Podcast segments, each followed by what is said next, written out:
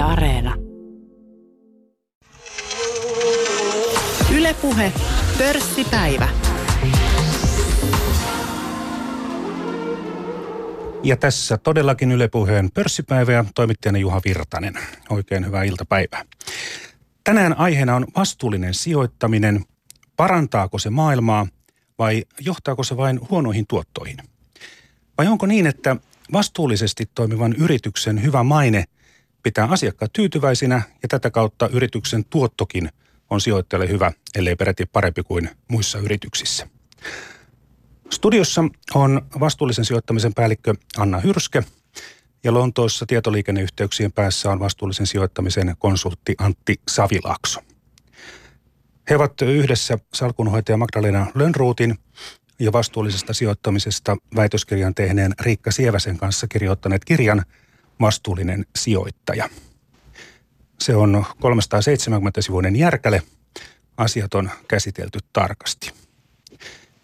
Niin, parantaako vastuullinen sijoittaminen maailmaa vai johtaako se myös hyviin tuottoihin?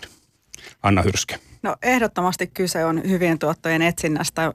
Positiivista on tietenkin se, että vastuullisella sijoittamisella saadaan myös positiivisia vaikutuksia maailmassa aikaan. Niin, että kyse ei ole mistään tämmöisestä pelkästään hyvän tekeväisyydestä, että parannetaan maailmaa, vaan tehdään molempia.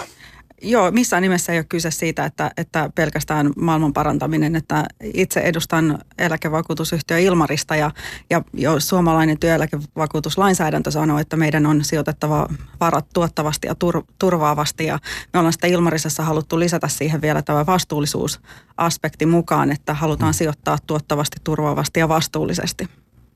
Meillä on etänä mukana tässä lähetyksessä myös tosiaan sijoittamisen konsultti Antti Savilaakso sieltä Lontoosta – onko se näin, että hyvää tekemälläkin voi saada tuottoja?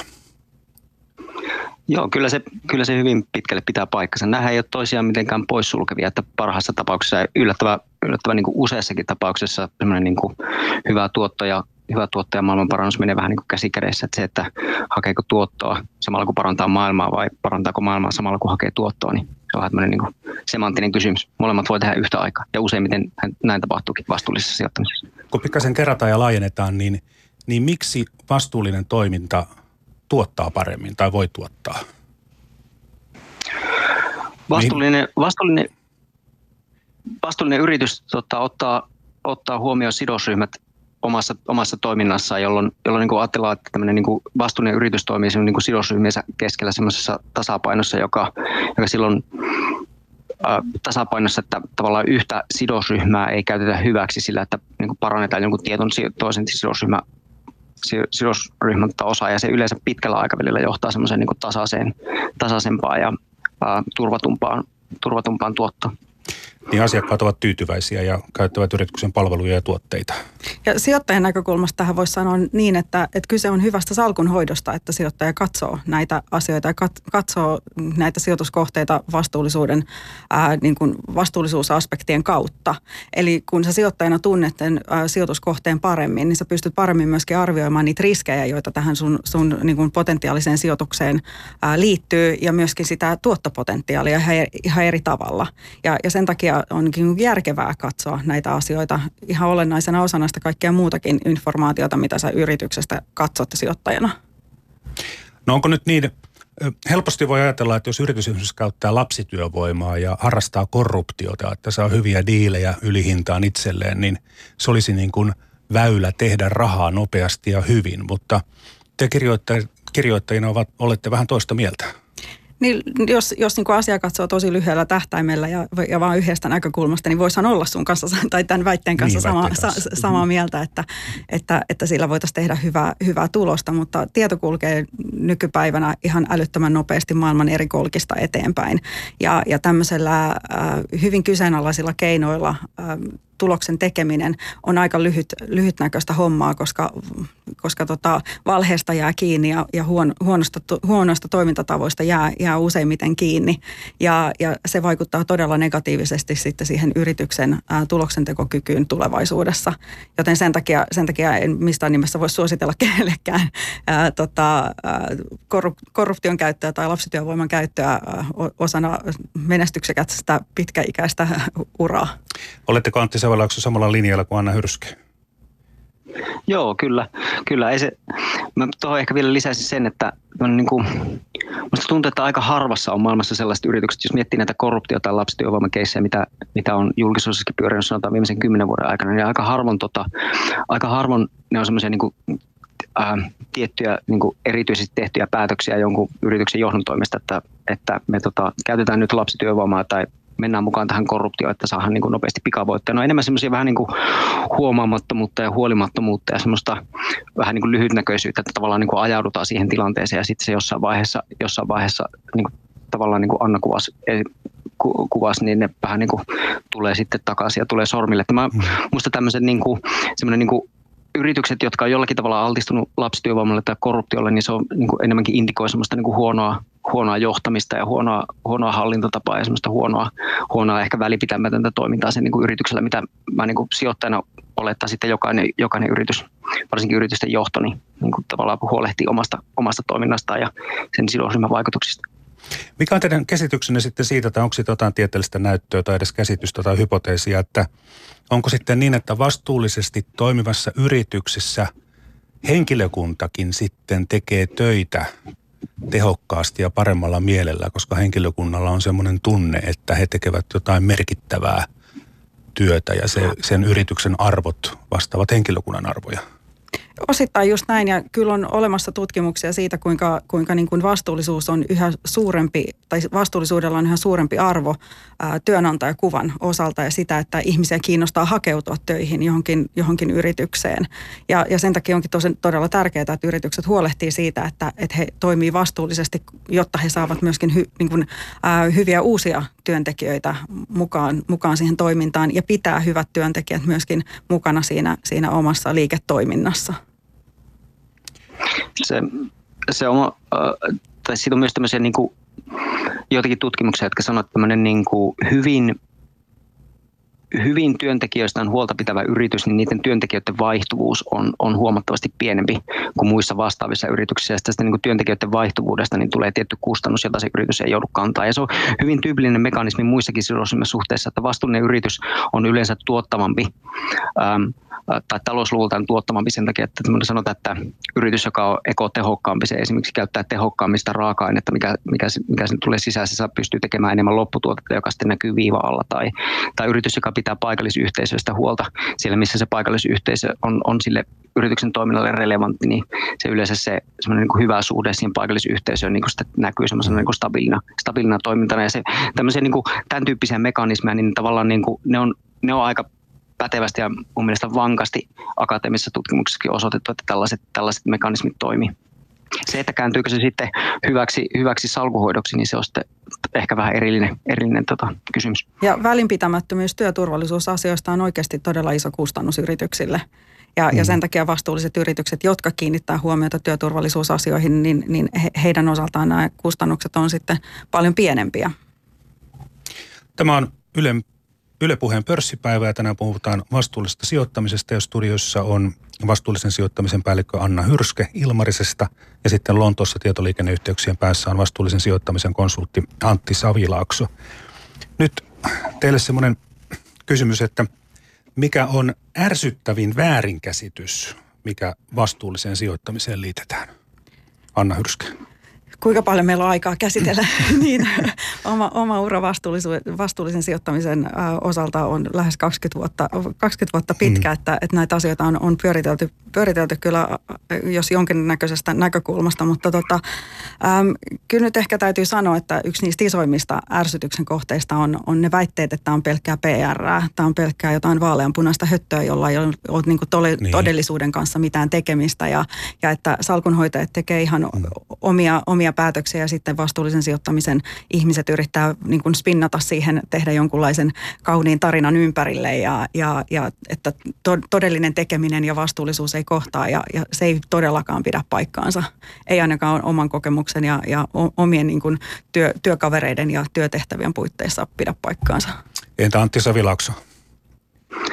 Joo, samalla linjalla kyllä tämä niin kuin toistakymmentä vuotta pitänyt tämmöistä vastuullista sijoittamista elämäntehtävänä, niin kyllä tässä niin kuin paljon tulee semmoisia niin pieniä, pieniä juttuja, joita jossain vaiheessa, jossain vaiheessa alkaa ärsyttää. Ja mun, ja mun ehkä isommat ärsytyksen kohteet tulee tällaisesta, että kun mä, mä työskentelen ehkä enemmän yksittäisten, yksittäisten sijoittajien ja sijoitusorganisaatioiden kanssa, yleensä se keskustelu jossain vaiheessa päättyy siihen, että no tekeekö joku vastuullista sijoittamista, mm. ja siihen se vastaus, jos se on negatiivinen, että en koska.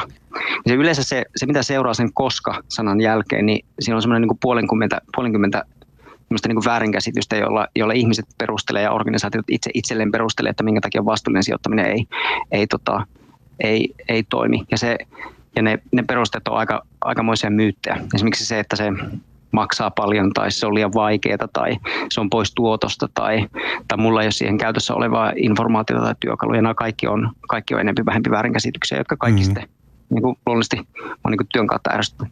No itselleni tuli kyllä mieleen heti ensimmäisenä tämä, että se on pois tuotosta. Eihän maailman parantamisessa mitään vikaa ole, eikä siinä, että toimitaan vastuullisesti, mutta se, että ainahan sitä on huolissaan, että tuottavatko ne omat osakkeet. Naapurin osakkeilla nyt ei niin olekaan väliä, mutta että omat tuottaa.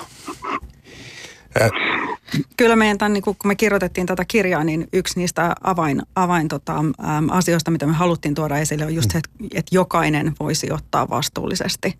On sitten kysymys yksityissijoittajasta tai instituutiosijoittajasta, ää, rahastosijoittajasta, niin, niin kyllä kaikki pystyy ottaa vastuullisuutta huomioon siinä omassa sijoitustoiminnassaan kaikkien niin kuin vastuullisuuden huomioiminen ei ole samanlaista, että jokainen sijoittaja on vähän erilainen ja jokaista sijoittajaa kiinnostaa vähän erilaiset asiat, jolloin se, ne työkalut, joita käytetään ja ne, ne painotukset siitä, että onko ympäristöasiat niin kuin ne kaikkein tärkeimmät vai onko ehkä ihmisoikeudet ne, mihin haluaa erityisesti kiinnittää huomiota, niin, niin silloinhan sä valitset niitä työkaluja ja niitä sun sijoituskohteita sen mukaan äm, sinne omaan salkkuun. Mutta kaikki pystyy vastuullisen sijoittamisen äm, niin kuin periaatteita noudattamaan omassa sijoitustoiminnassaan. Aivan. Tämä uusin kirjanne on tuore, mutta melkein saman niminen on Vastuullinen sijoittaminen – jonka tämä sama ryhmä kirjoitti kahdeksan vuotta sitten. Se oli siis ensimmäinen suomeksi kirjoitettu teos tästä aihepiiristä. Onko vastuullisuus siis tuore ilmiö? Kahdeksan vuotta ensimmäisestä suomenkielisestä kirjasta. No vastuullinen sijoittaminen terminä on itse asiassa tullut vuonna 2006, kun YK on tukemana ää, lanseerattiin, julkaistiin tämmöiset ää, vastuullisen sijoittamisen periaatteet. Mutta kyllä se ennen vuotta 2006 on ää, aiheesta puhuttu, silloin on vain käytetty vähän erilaisia termejä, erilaisia sanoja. Että, että itse olen vastuullisuutta ruvennut katsomaan niin työtehtävissä niin jo vuonna 2000 ja, ja siitä lähtien sitten asiat on vaan niin kuin kehittynyt eteenpäin ja tullut enemmän ja enemmän asioita, mitä voi tehdä. Et, et tietyllä tapaa voisi sanoa, että et jos 20 vuotta on, on lyhyt aika, niin sitten se on tuore asia, jos se, ja, ja, ja tota, mutta mut sanoisin kuitenkin, että, että että kyllä, kyllä vastuullista sijoittamista jossain muodossa on tehty siis jopa vuosisatoja. Niin, niin. Antti Savilaakso siellä Lontoossa, miten Lontoon näkökulmasta, niin tuota, tämä vastuullinen sijoittaminen, kun ajatellaan nyt globaalia maailmaa, niin mennäänkö maailmalla edellä vai jäljessä, kun verrataan Suomeen? Niin vastuullinen, vastuullisen sijoittamisen sisällä on, on hyvin paljon erilaisia lähestymistapoja. Tämä niin kuin vastuullinen sijoittaminen niin kuin terminä sisältää semmoisen niin fantastisen heterogeenisen kokoelman kaikkia erilaisia, erilaisia lähestymistapoja. se on aika, aika vastuullinen sijoittaminen on aika niin kuin kulttuurisidonnaistakin, että jossain, jossain päästä tehdään, tehdään enemmän, jossain päästä tehdään vähemmän, mutta sitä niin kuin ehkä mä kuvaisin sitä enemmän sillä tavalla, että sitä tehdään pikkusen eri tavalla, tavalla eri paikoissa, että luonnollisesti eri, eri maissa ja eri yhteiskunnissa erityyppisiä asioita arvotetaan ja arvostetaan ja, ja niitä sillä tavalla, sillä tavalla näkyy, että jossain Suomessa ja Pohjoismaissa esimerkiksi tämmöinen niin kuin läpinäkyvyys ja demokratia, tämmöinen niin kuin luontoarvot ja muut niin näkyy, näkyy sitten myös sijoitustoiminnassa ehkä enemmän kuin jossain kulttuureissa, jossa se ei niin paljon, jossa se ei niin paljon näy, mutta tota, ja, ja sitten Äh, samalla tavalla muihinkin suuntiin, mutta, mutta se on vähän vaikea sanoa, että missä tehdään enemmän, missä tehdään vähemmän tai onko joku edellä tai onko, onko joku taustalla. Että ehkä voisi senkin myös lisätä, että, että vastuullinen sijoittaminen sisällä tämä maailma on muuttunut tavallaan, että tämmöiset niin erityyppiset teemat aina, aina silloin tällöin nousee. Että tavallaan ne asiat, joissa yhteiskunnassa milläkin ajan hetkellä keskustellaan, niin ne kyllä sitten resonoi vastuullisessa sijoittamisessakin, että ilmasto on luonnollisesti iso asia, mutta sanotaan vaikka tämmöinen niin vegaanius tai vegaani, äh, vegaaniset elämäarvot näkyy, näkyy nykyään sijoittamisessa paljon paljon enemmän kuin se näkyy vaikka, vaikka vaikka viisi vuotta sitten ja samalla tavalla jostakin, mistä vaikka kestävän kehityksen tavoitteista siitä, mitä ne, miten ne YK yleiskokous määritteli, niin niistä keskustellaan nyt luonnollisesti enemmän kuin mitä vaikka kymmenen vuotta sitten, jolloin, jolloin niitä ei ollut vielä edes lanseerattu. Niin ihmisten arvot muuttuvat ajan myötä ja jotkut asiat tulevat tärkeimmiksi ja jotkut sitten taas vähemmän tärkeimmiksi. Tässä tähän vastuullisen sijoittamiseen liitetään kirjainyhdistelmä ESG. Se on englantia ja suomeksi nuo kirjaimet tarkoittavat siis ympäristöä, sosiaalista vastuuta ja hallintotapaa. Tarkemmin sanottuna sosiaaliseen vastuuseen liittyvät esimerkiksi ihmisoikeudet ja sitten hallintotapaan eettiset liiketoimintaperiaatteet. Korruptiosta tuossa jo äsken puhuttiinkin. Eli tässä vastuullisessa sijoittamisessa kyse ei ole vain siitä, millä toimialalla yritys toimii, vaan miten, yritys, miten yrityksen toiminta vaikuttaa siihen ympäristöön, siis niin kuin luontoon, mutta myös siihen sosiaaliseen ympäristöön. Joo, just näin, että siis, siis tota ESG laajasti ajateltuna niin on, on just sitä, että, että tota, yritys ottaa huomioon, mitä niitä eri vaikutuksia omasta liiketoiminnasta syntyy. Ja, ja täytyy ymmärtää, että niitä vaikutuksia on sekä positiivisia että negatiivisia. Ja, ja tietenkin paras tilanne on se, missä, mistä yritetään minimoida niitä negatiivisia vaikutuksia ja, ja korostaa tai lisätä, maksimoida niitä positiivisia vaikutuksia. Sijoittajia sitten kiinnostaa kiinnostaa sitten nämä, nämä erityisesti ne sellaiset vaikutukset, joilla on taloudellista merkitystä sille yhtiön liiketoiminnalle ja tulevaisuudelle. Ja näitä asioita sitten katsotaan ja arvioidaan osana sitä sijoituspäätöksen tekemistä. Mm. Antti, Antti Savilaakso. Joo, Joo.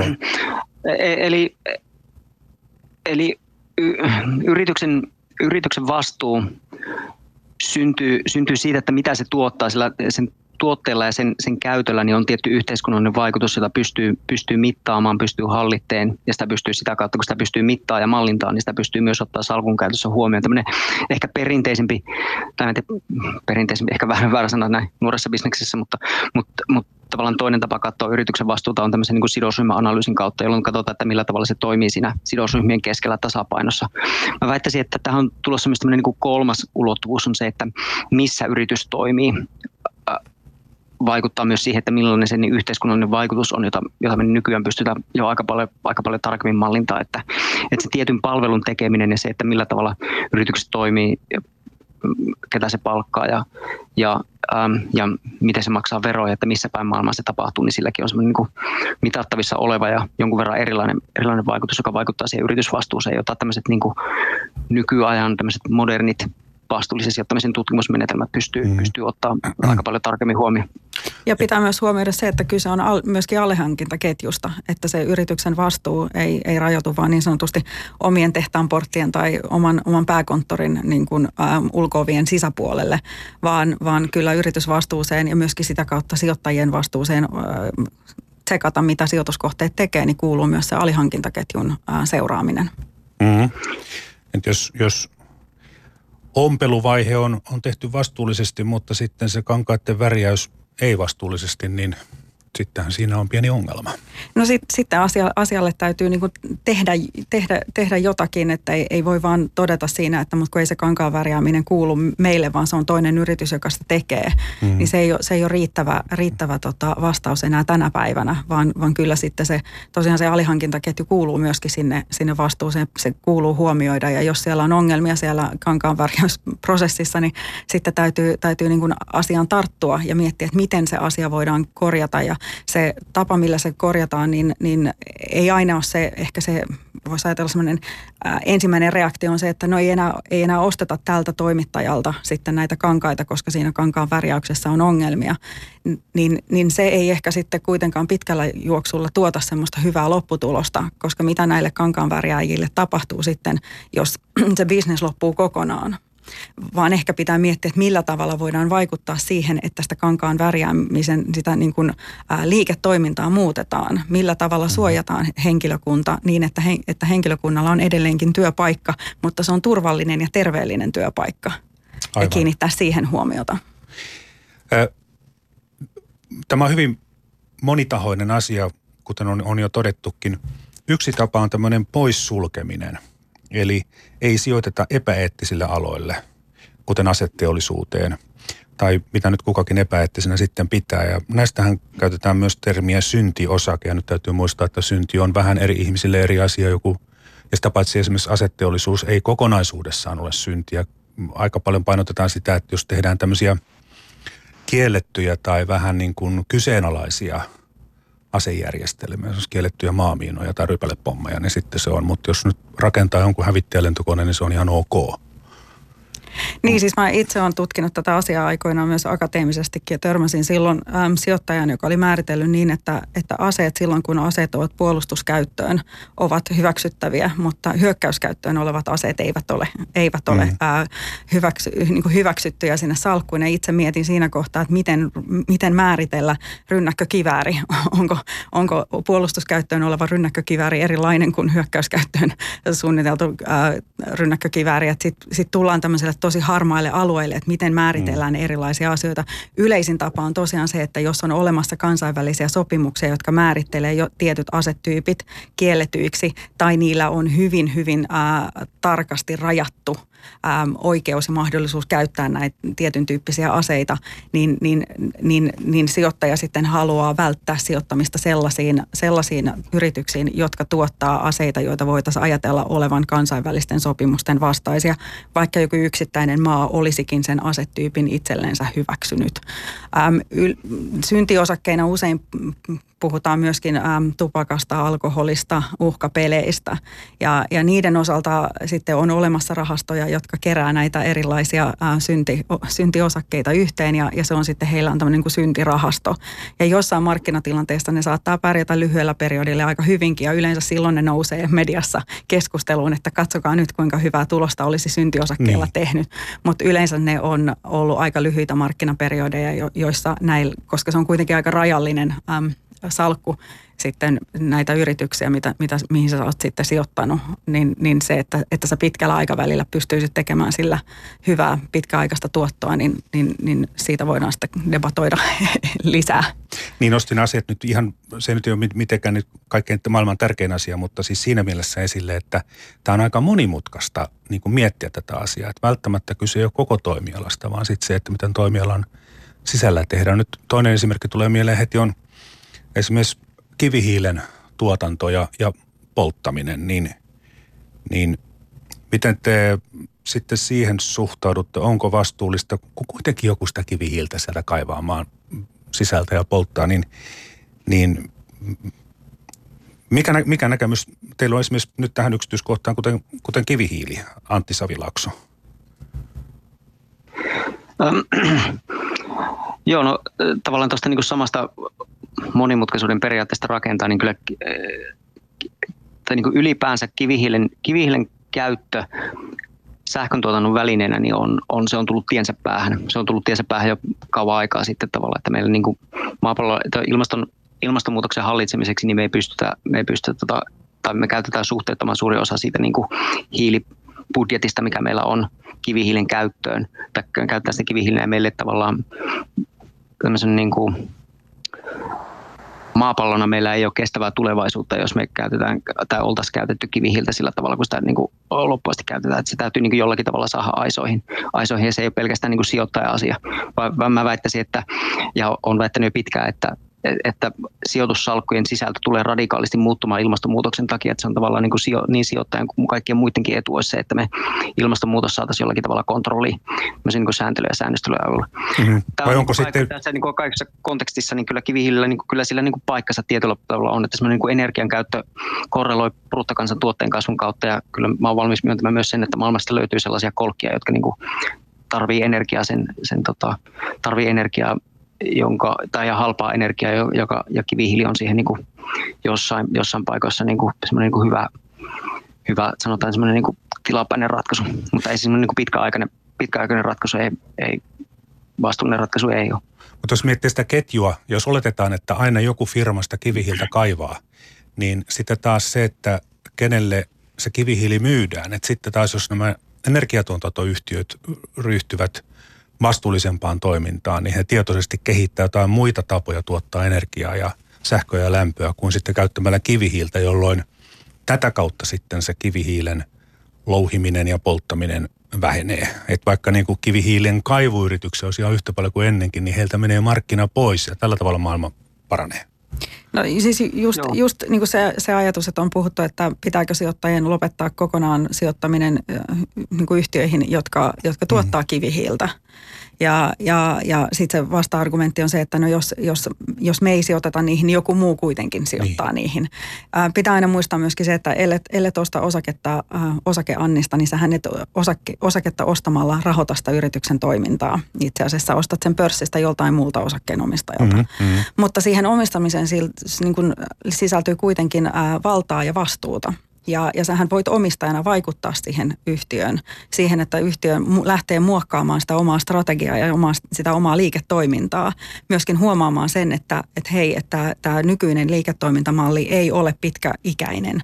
Että yhtiön on muutettava omaa toimintaansa, jos se haluaa niin kuin selviytyä vielä, vielä pitkälle tulevaisuuteen. Mm-hmm. Aivan. Sitten näistä syntiosakkeista vielä jostain luin, että tupakkateollisuutta lukuun ottamatta syntiosakkeet eivät välttämättä ole historian aikana tuottaneet mitenkään muita paremmin. Oletteko analyyseissa mennyt ihan niin pitkälle, että voisi sanoa ihan toimialoittain, että mikä syntiosake on tuottanut ja mikä ei? Antti Savilakso. No, tämä vähän riippuu, se niin kuin aikaisemmin jo todettiin, että tämä niin kuin syntiosakkeiden niin kuin määritelmä ja se syntiosakkeiden kori on niin kuin aika laaja ja kattava, että se, se miten niin kuin mikäkin toimiala pärjää milläkin ajan hetkellä missäkin maassa, niin se hyvin paljon niin kuin vaihtelee, mutta, mutta ei niin kuin tupakkaosakkeetkaan esimerkiksi se on ollut niin kuin fantastisen huono sijoitus viimeisen puolen vuoden aikana, että, että semmoinen, että semmoinen niin kuin käsitys tai ehkä mä lähtisin siitä, että se niin kuin väär, niin kuin tietynlainen väärinkäsitys myös siinä, että tupakkaosakkeet tuottaisi aina markkinansa, markkinansa paremmin on, on väärä. Niin. Mikä esimerkiksi niin. tämä viimeinen puoli vuotta osoittaa. Että, mutta se, että löytyykö sellaisia ajan hetkiä ja sellaisia syntiosakkeita, jotka jo, jotenkin kuukausien tai ehkä kvartaalin kahden ajanjaksoa, jolloin ne tuottaa hyvin, niin niitä varmasti löytyy, löytyy ihan samalla tavalla kuin löytyy sitten niitä esimerkkejä, esimerkkejä siitä, että, että sulla niin kuin tiettyjä, löytyy tiettyjä kvartaaleita um, aikajaksoja, jolloin semmoinen niin vastuullinen sijoitus olisi nyt sitten, olisi nyt sitten aurinkopaneeli tai, tai, tai terveydenhuolto tai, tai joku muu vastaava, niin ne, ne tuottaa fantastisen hyvin. Että, tämä on itse asiassa mielenkiintoinen, mielenkiintoinen ja hyvin niin kuin ajankohtainen asia nyt keskusteltavaksi, koska nyt näyttäisi tätä niin kuin viimeisen puolen vuoden aikana niin kuin nimenomaan nimenomaan tämmöiset niin vastuulliset yritykset on pärjännyt huomattavasti, huomattavasti markkinaa paremmin ja siinä missä, jos näitä nyt tupakkayhtiöitä käyttää esimerkkinä, niin ne on tässä niin viimeisen puolen vuoden aikana pärjännyt todella, todella huonosti markkina, markkinan keskimäärin verrattuna. No, Sehän ei sano sitä, että se niin kuin aina, aina tulisi olemaan pitämään paikkansa, mutta ainakin tämä viimeinen puoli vuotta näyttää siltä. Ja edelleenkin se olisi tosi tärkeää, että sit, äh, tiedetään aina, että mistä puhutaan ja miten määritellään. Että joku sellainenkin asia kuin alkoholi saattaa kuulostaa meidän mielestä hyvin selkeältä ja että kaikki alkoholijuomat on, on, on alkoholia. Mutta näin ei ole äh, siinä mielessä, että on, on sijoittajia, jotka määrittelee alkoholin eri tavalla. Ähm, saattaa olla esimerkiksi kulttuurillisesta syystä, sanotaan, että ranskalainen sijoittaja saattaa miettiä niin, että viinin tuottajathan eivät ole alkoholin tuottajia. Niin, ja, ja niin. he eivät halua sijoittaa alkoholiosakkeisiin, mutta viinin tuottajiin on ihan ok sijoittaa. Tai mä muistan, te, kun tein tätä omaa akateemista tutkimusta, niin törmäsin rahastoon, joka määritteli alkoholi niin, että kaikki, kaikki väkevät juomat on totta kai alkoholia. Olut ei ole alkoholia, paitsi... Elintarvike. Mm. Se, on, se on osittain mm. elintarvike, paitsi jos kyseessä oli tosi suosittu panimoyhtiö, jolla oli todella paljon omia ähm, niin tuotemerkkejä myydyimpien äh, juomien listalla. Ja sitten se olikin alkoholia, jo, jo, jolloin, jolloin sitten joku ihminen, joka ei tiedä tätä asiaa, niin ää, ei ehkä ymmärrä sitä, mit, mitä tämä sijoittaja on ajatellut ja miten se on määritellyt äm, sitä omaa maailmankuvaansa. Nyt minulla on semmoinen puoli-ilkeä hypoteesi tai väite. Tulee heti mieleen pari, pari yritystä, joita itse, itsekin muun muassa omistan, niin kun nämä, kun ne, he lähtivät, ne, ne lähtivät kehittämään biopolttoaineita – Mä muistan, että mä olin itsekin niin kuin ihan vähän niin kuin huulipyöreänä yhtiökokouksessa kuuntelemassa näitä tämmöisiä biopolttoainevisioita, että Herra Jumala, tuhlataan kauheasti rahaa tämmöiseen touhuun ihan vaan niin kuin, että ympäristönsuojelun näkökulmasta tai muuta. No sitten meni monta monta vuotta ja ne kehityshankkeet tuotti tappiota totta kai siinä alkuvaiheessa. Nyt nämä molemmat firmat tekee nimenomaan tällä biopuolella ihan valtavan hyviä voittoja. Eli oliko tässä happy end? Maailma pelastuu ja osakkeelle saa tuottoa? No sehän, sehän niin kuin tässä, tässä tota, tilanteessa on, on just se, että yhtiöiden pitää kehittää uusia toimintatapoja. Me ollaan siirtymässä kohti vähän hiilistä yhteiskuntaa. Se oleellinen juttu on se, että, että mehän emme tiedä, että ajateltiinko yrityksessä vaan niin kuin tulevien vuosikymmenten voittoja vai ajateltiinko sillä oikeasti pelastaa ympäristöä? Vai molempia? No sitten niin. sit me palataan siihen, siihen ihan, haastatteluun ihan ensimmäisen kysymykseen, että tehdäänkö tässä tuottoja vai, vai pelastetaanko maailmaa ja tietyllä tapaa niitä ei tarvitse asettaa toisiaan niin. vasta, niin kuin se vastakkainasettelua ei tarvita, koska sä pystyt, pystyt niin kuin, äh, saavuttamaan positiivisia vaikutuksia molemmilta, molemmilta puolilta. Mutta siihen tarvitaan niitä uusia tuotteita, uusia liiketoimintamalleja, uusia tapoja tehdä, tai tehdä tuotantoa. Tar, tarvitaan niin kuin, siitä, siitä niin kuin työntekijöistä huolehtimista, paikallisväestöstä huole, huole, tai huomioimista. Ja, ja, ja nämä kaikki yhdessä sitten vaikuttaa positiivisesti myöskin pitkällä aikavälillä. Ja, ja sitä kautta sitten nämä yritykset onkin pidemmällä aikavälillä paremmin tuottavia ja kiinnostavampia sijoittajien näkökulmasta, koska nähdään, että näillä on myös elinkelpoisuus mahdollisuutta ää, uudessa, uudessa mallissa, jossa, jossa tota, tämä vähähiilisyys ää, on se, se niin kuin trendi ja, ja, ja tavoitetila, ja ei pelkästään kuluttajien, vaan myöskin poliitikkojen näkökulmasta. Ja sen takia se on sijoittajille tärkeä, niin kuin, äh, tärkeä aihe pohtia, että jos poliittiset päättäjät näkee tulevaisuuden tietyssä kuvassa, kuluttajat näkee tulevaisuuden tietyssä kuvassa, niin sehän ajaa sitten niin kuin kiinnostusta tiettyjä yrityksiä ja tiettyjä yritysten äh, tuotteita ja tuotantoja kohtaan. Eli jos yrityksessä ajatellaan, että kenties kymmenen vuoden kuluttua asiakkaat ja maailma on semmoisessa asennossa, että jollekin hyödykkeelle tulee todennäköisesti erittäin kova kysyntä, niin sitä kannattaa ruveta totta kai tekemään ja kehittämään jo saman tien. Joo, ja jo, jon, jonkun toisen ää, toimijan jäte onkin yhtäkkiä ää, mm, toiselle toimijalle hyvinkin, hyvinkin arvokas raaka-aine. Joo, joo. Miten sitten tota, ajatellaan nyt tämmöisten yksittäisen sijoittajan kotitalouden näkökulmasta, ei siis institutionaalisten, niin, tai miksei myös isompienkin sijoittajien, niin Miten näihin vastuullisiin yrityksiin voi sijoittaa? Onko jotain julkisia eli ilmaisia listoja sitten siitä, että mitkä yritykset ovat analyytikkojen mielestä vastuullisia? Antti Savilaakso.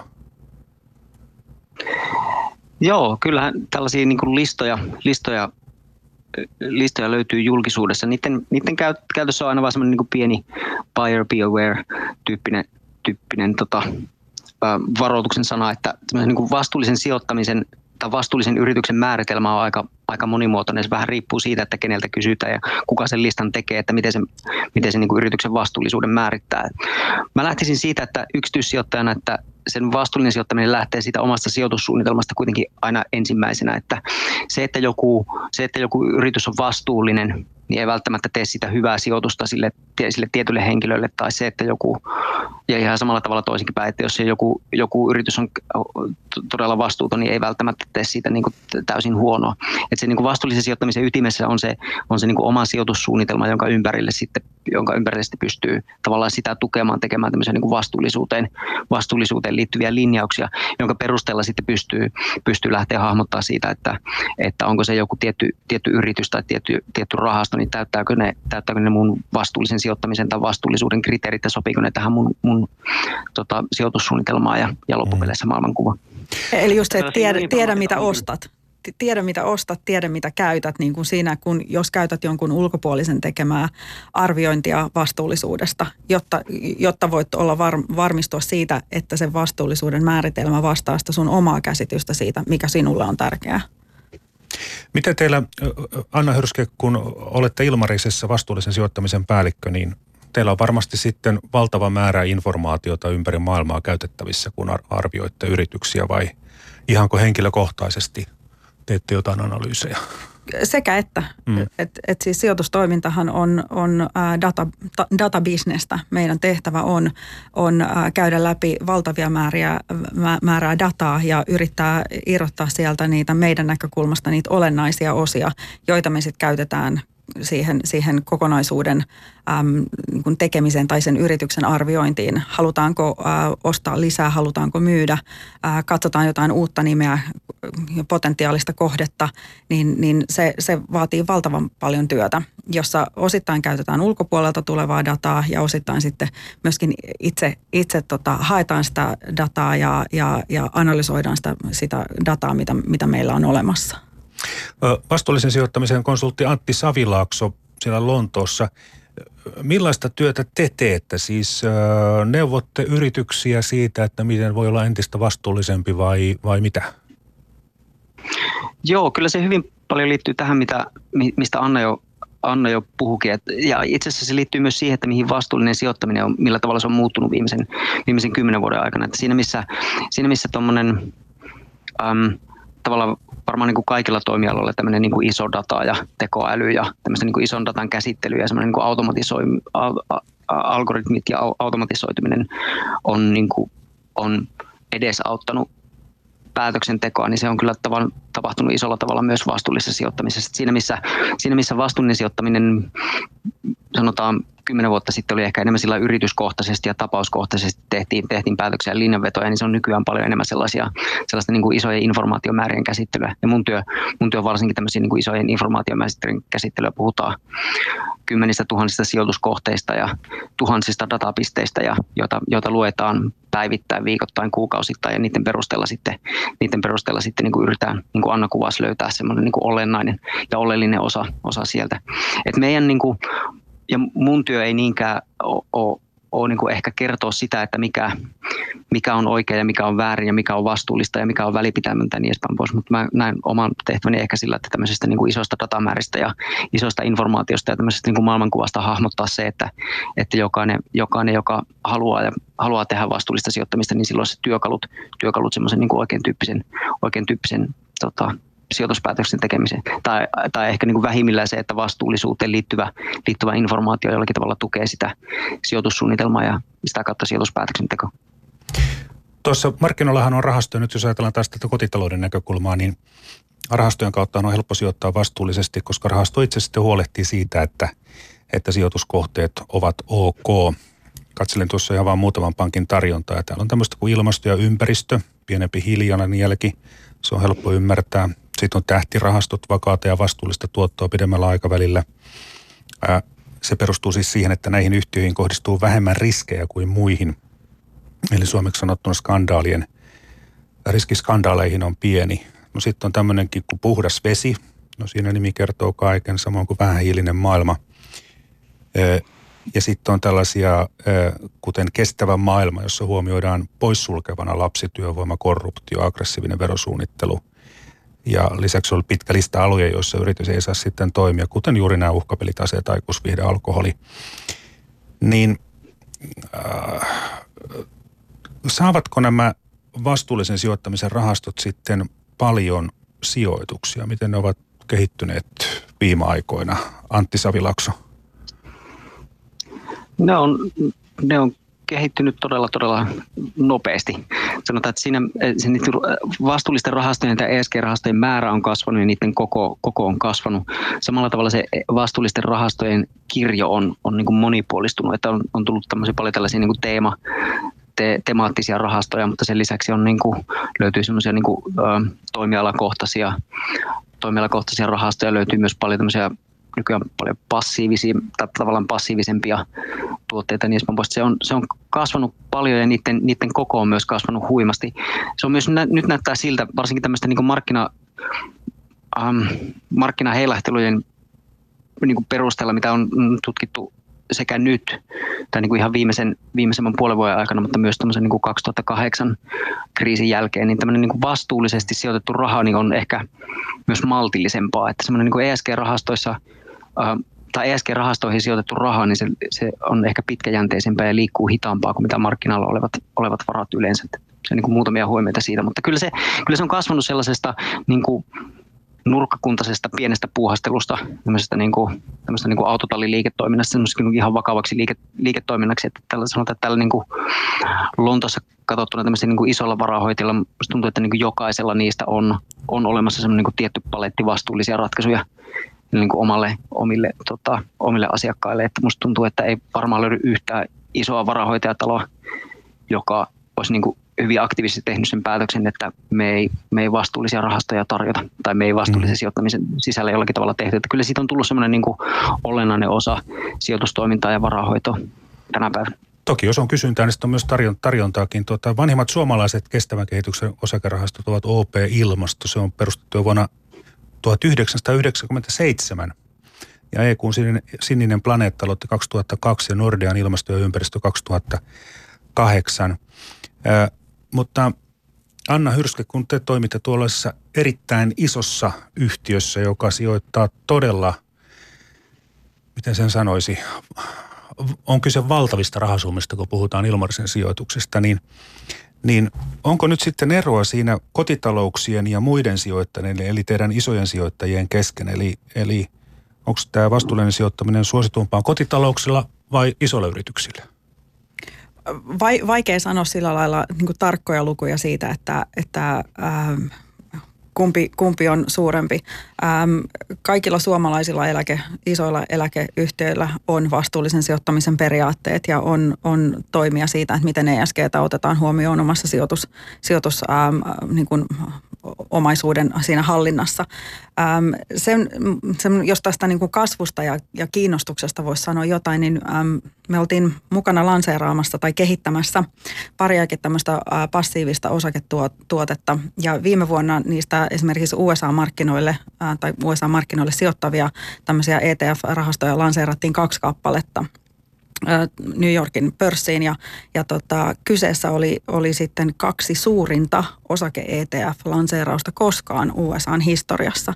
Eli ESG-tuote tai kaksi kappaletta ESG-tuotteita oli ensimmäisenä päivänä suurimpia osake ETF-tuotteita kuin mitä aikaisemmin oli koskaan ollut siellä markkinoilla. Ja se kertoo musta siitä, että, että tämä on kiinnostava markkina pass, niin kuin passiivipuolella myöskin sijoittajat alkaa kiinnostumaan siitä, että miten passiivisessa maailmassa voidaan ESGtä ottaa paremmin huomioon.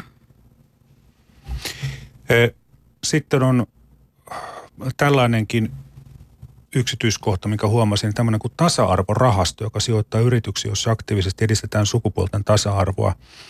Eli, eli tota, tarkoittaa vain sitä, että sijoittajilla on todella laaja valikoima sitten rahastoja ihan sen oman oman maailmankuvan mukaisesti sitten voi, voi sijoittaa. Ja nyt sitten kaikki, kaikki rakkaat kuulijat, jotka rupeatte nauramaan tasa-arvorahastolle, niin se oli yllättävä tieto, että sen 12 kuukauden tuotto on vain 2 prosenttia miinuksella ja että aika hyvin on koronakuopastakin selvinnyt tällainen rahasto. Sitähän me emme tiedä, johtuuko se tasa-arvosta vai, vai, vai jostain muusta syystä, mutta ainakaan se, siis on, on, on, on siis ihan vakavasti otettava rahasto. Kyllä, näin on. Akateemisia tutkimuksia on tehty äm, jonkin verran siitä, että miten esimerkiksi äm, tasa-arvo vaikuttaa yritysten tuloksentekokykyyn. Ja, ja näiden tutkimusten perusteella esimerkiksi se, että hallitustyöskentelyssä on mukana ää, molempia sukupuolia, niin, niin sillä on arvoa kasvattavaa merkitystä.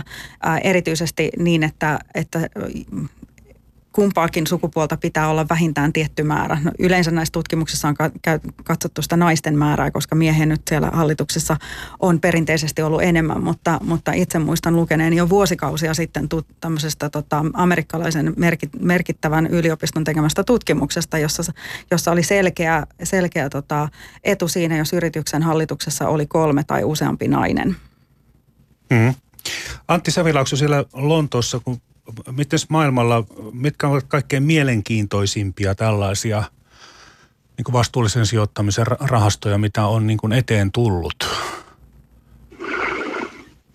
Kyllä, kyllä, niitä, kyllä niitä on paljon, niitä on paljon ja niitä on paljon mielenkiintoisia. Että ehkä tämmöisiä niin kuin isompia trendejä, mitä nyt ja mielenkiintoisimpia, mitä oon nähnyt, niin on tuollaiset, on tämmöiset niin kuin, kestävän kehityksen tavoitteista tämmöiset niin kuin, ähm, tämmöiset vaikuttavuusrahastot, jotka sijoittaa maailmanlaajuisesti aggressiivisesti tämmöisen niin kestävän kehityksen kestävän kehityksen kannalta positiivisesti vaikuttavien, vaikuttavien tuotteita valmistavia yrityksiä on aika mielenkiintoinen. Mä oon tota, yksi tämmöistä niin passiivista tuotteista. Mä oon ollut itse mukana jonkun verran tekemässä tällaista vegaani ETF, joka, tota, joka on siis on niin tämmöinen niin ha, laajasti hajautettu, laajasti hajautettu, tai sanotaan parametrin rajoissa laajasti hajautettu jenkkimarkkinoille sijoittava, sijoittava ETF, joka seuraa sitä markkinaa hyvin tarkasti, mutta tekee semmoista niin tiukkaa osakevalintaa sen suhteen, että, että kuinka tota, vegaani aatteiden ja arvojen mukaisia ne, mukaisesti ne yritykset toimii.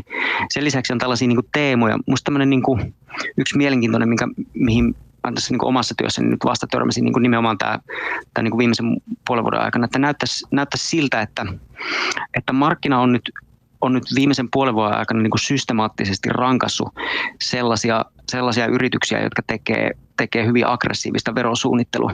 Eli tällaiset niin kuin verosuunnittelu tai, tai sellaiset, sellaiset yritykset, jotka, jotka tota, äm, maksaa veronsa suurin piirtein semmoisen niin kuin, lakisääteisen veroasteen mukaan, niin ne on pärjännyt huomattavasti paremmin kuin sellaiset, sellaiset niin kuin aggressiiviset verosuunnittelijat.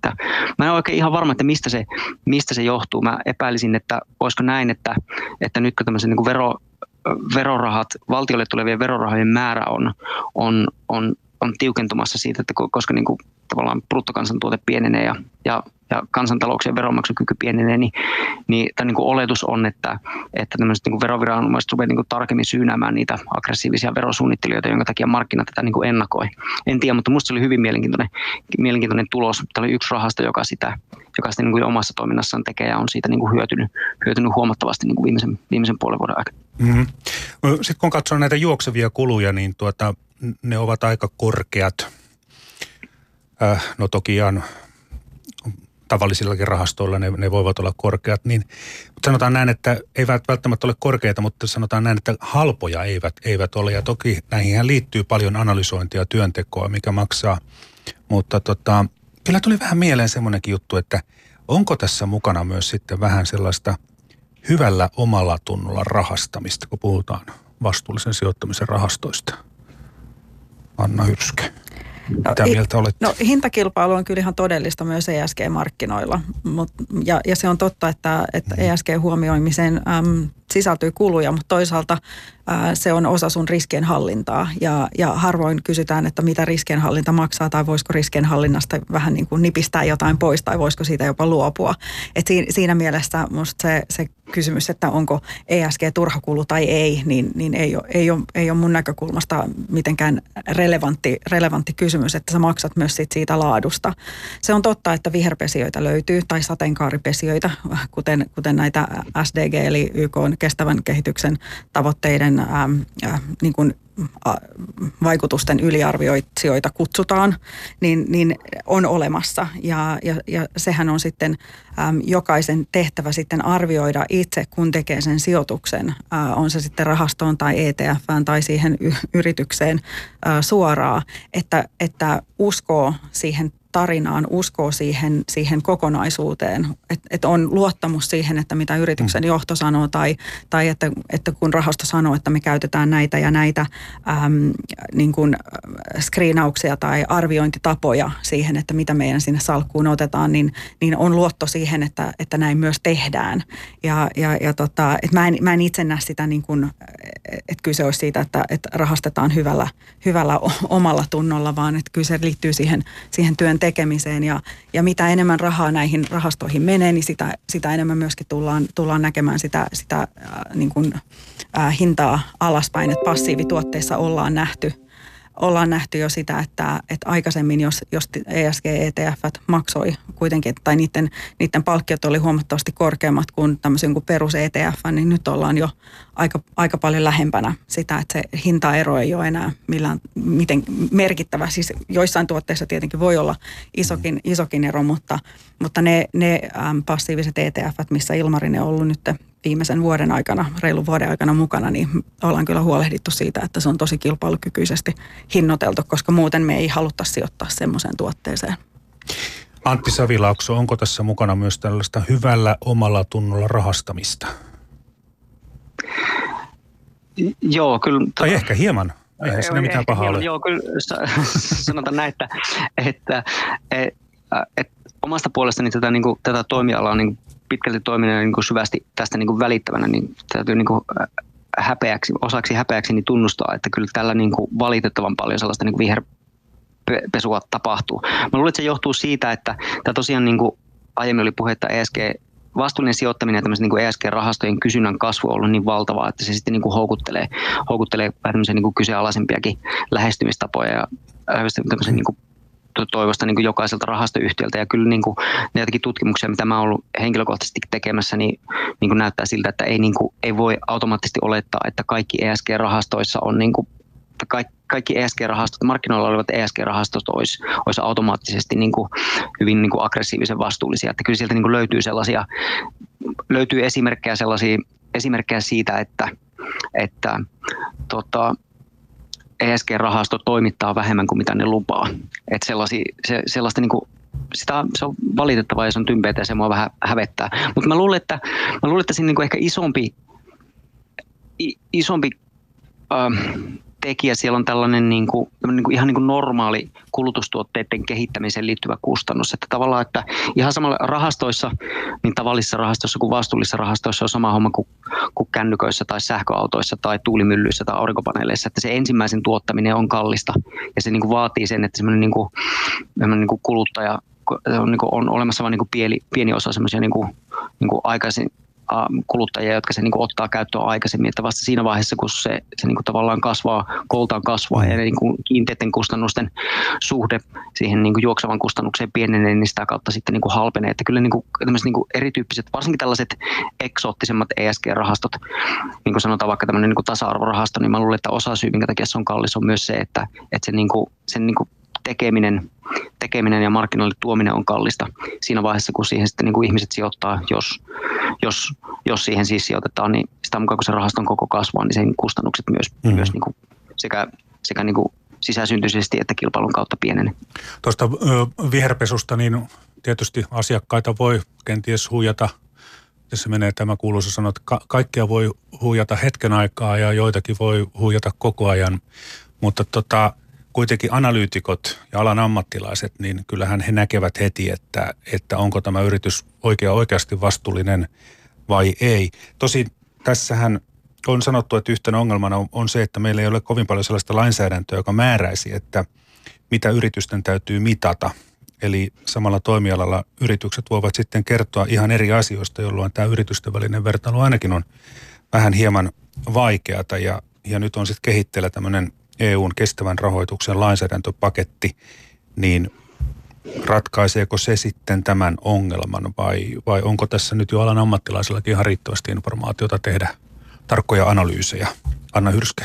No siis tämä EU-taksonomia ja tämä kestävän rahoituksen paketti, niin ajatuksenahan siinä on mm. just se, että se helpottaa yksityissijoittajien ähm, mahdollisuuksia arvioida eri sijoitustuotteiden tarjoajia ja heidän niin kuin väitteitään. E, että, että tulee, ja myös yrityksiä. Joo, ja niin. tule, tulee niin kuin tiukemmat kriteerit siitä, että, että mitä, mitä sijoitustuotetta voi markkinoida vihreänä esimerkiksi.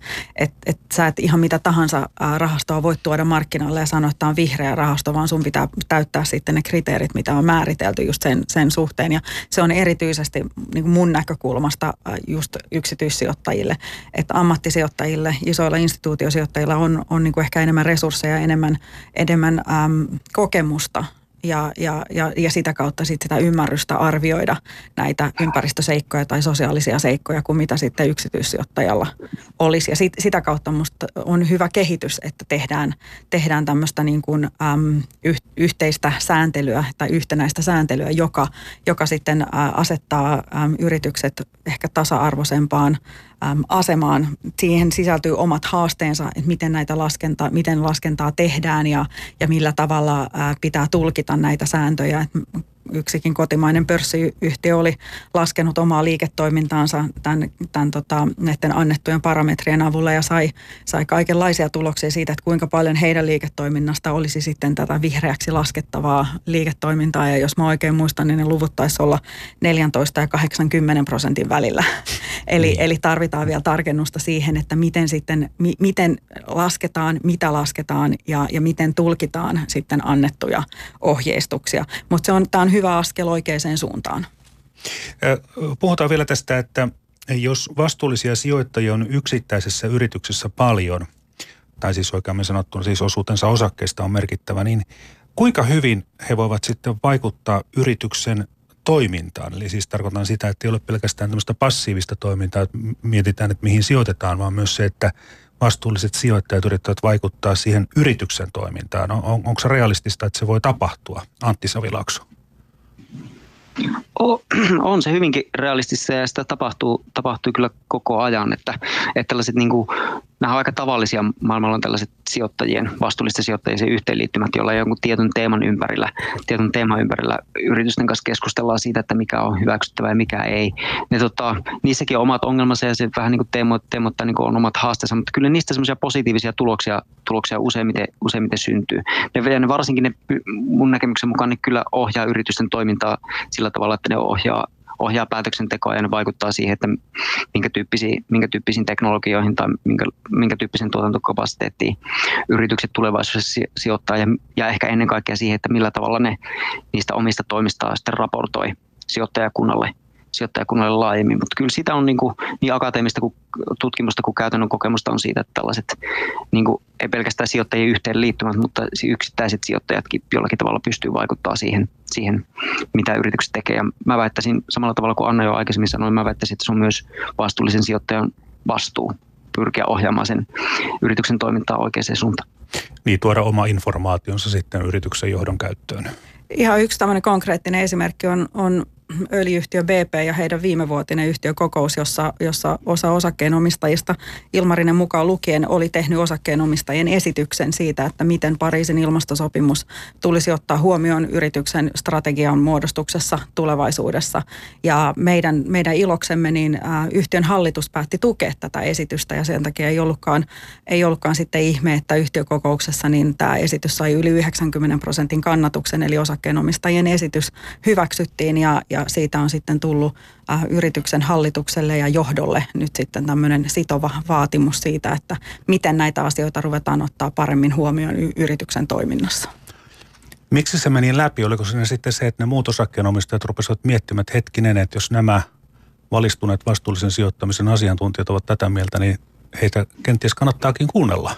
Osittain se ja sitten se, että, että hallitus ymmärsi, niin. että meitä kannattaa kuunnella ja, ja hallitus, hallitus ilmoitti julkisesti etukäteen, että he tulevat tätä tukemaan, tätä mm. esitystä. Ja sen, sen jälkeen sitten moni sijoittaja totesi, että jos hallitus tukee, niin, niin ei sitten, ole mitään syytä vastustaa, sit, sitten ei ole mitään syytä mm. vastustaa. Mm. Joo, aivan, aivan. No, pörssipäivässä tänään on puhuttu vastuullisesta sijoittamisesta. Vieraana ovat olleet ö, vastuullisen sijoittamisen päällikkö Anna Hyrske Ilmarisesta ja Lontoossa tietoliikenneyhteyksien päässä vastuullisen sijoittamisen konsultti Antti Savilaakso. Ja mainittakoon, että vastuullista sijoittamisesta ovat kirjoittaneet myös muun muassa professori Hanna Silvola ja seniorianalyytikko Tiina Landau.